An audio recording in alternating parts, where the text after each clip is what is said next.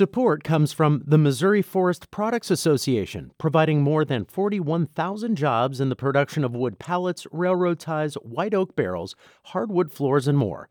Details at choosewood.com. From the St. Louis Public Radio Newsroom, this is The Gateway. It's Tuesday, July 2nd. I'm Wayne Pratt. Ahead, when Teddy Washington was confronted by police almost one year ago near a Clayton Road restaurant, his story of being an African American falsely suspected of dining and dashing made national news. Now he's reflecting on the incident. We were trying to get back to WashU. There were no Metrolinks at that time of the morning anymore. So, yeah, so we, we walked back to WashU and uh, everything kind of sunk in on the on the walk back. St. Louis Public Radio's Chad Davis reports on how Washington is remembering the case nearly one year later. First, the news. A federal civil rights office is investigating sexual harassment at Webster University. As St. Louis Public Radio's Kae Petrin reports, it comes after students publicly criticized the school for taking more than one year to address claims that a professor sexually harassed a student. The federal investigation may determine whether Webster needs to change the way its Title IX office investigates sexual misconduct complaints. After an independent audit last month, a school official acknowledged in an internal memo that Webster needs to improve its Title IX department, but findings from the separate federal investigation may require other changes. Chester Bacon is one of two students who filed a Title IX complaint against a game design professor. Bacon didn't file the federal complaint, but he hopes that it could make the university take action. Is it going to give people justice? Probably not. But at least, you know, they'll be held accountable because for me, I can't foresee them doing anything correctly. University officials would not comment further on the investigation or the audit. I'm Kae Petrin, St. Louis Public Radio. The leader of Missouri's Senate Democrats is praising Republican Governor Mike Parson's leadership more than a year into his tenure. Parson became governor after Eric Greitens resigned in June 2018. Senate Minority Leader Gina Walsh says Parson's experience as a state lawmaker has paid off in getting workforce development and transportation measures across the finish line this past session. This governor seems to remember the process and where he came from and how it works. And that's an advantage of serving in those chambers and moving up as opposed to never serving before. Members of both parties say they appreciate how Parson is more collaborative with legislators as opposed to former Governor Greitens' combative posture. You can hear more of Walsh's interview on our Politically Speaking podcast. That's up on our website, stlpublicradio.org. The Missouri State Treasurer says his office returned $45 million in unclaimed property to residents over the last fiscal year. Scott Fitzpatrick says it is a record amount for the unclaimed property division. State law requires financial institutions to turn over assets that have been abandoned to the Treasurer's office. Fitzpatrick says one in 10 Missouri residents has unclaimed property with an average return of about $300. And you can check whether you have unclaimed property at showmemoney.com.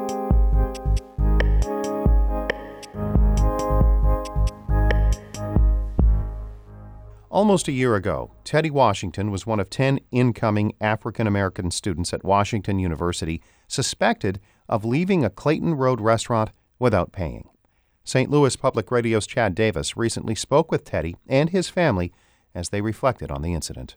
On an afternoon in late June, Teddy Washington is sitting at his family's kitchen table in Pasadena Hills, about 10 miles away from Clayton, where he and nine other African American students were stopped by police officers after attending a concert on a Friday night last July. We took the Metrolink back into Clayton. We were trying to decide what to eat, and the only one of the only places that's open at that time of night is IHOP. So um, you went in there. Uh, we all enjoyed a kind of late kind of breakfast dinner kind of situation.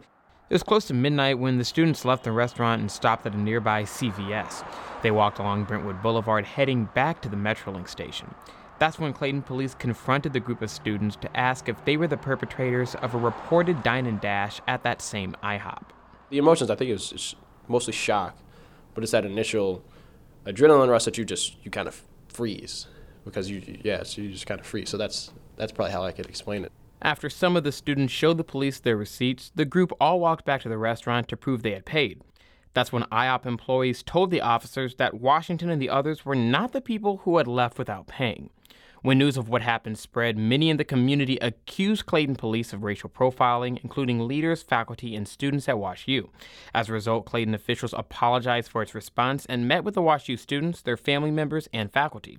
But a year later, the incident still lingers on the minds of the Washingtons. Teddy's father, Theo Washington, says he remembers the moment when he learned of the police stop vividly. We actually found out, um, I think, a Tuesday afternoon uh, an email from um, Dean Wild, Washington University, alerting us what happened. So we had no idea that night, and uh, once we he- heard about it, we talked to um, Teddy to make sure he was okay. Theo Washington says he believes the incident was an example of racial profiling.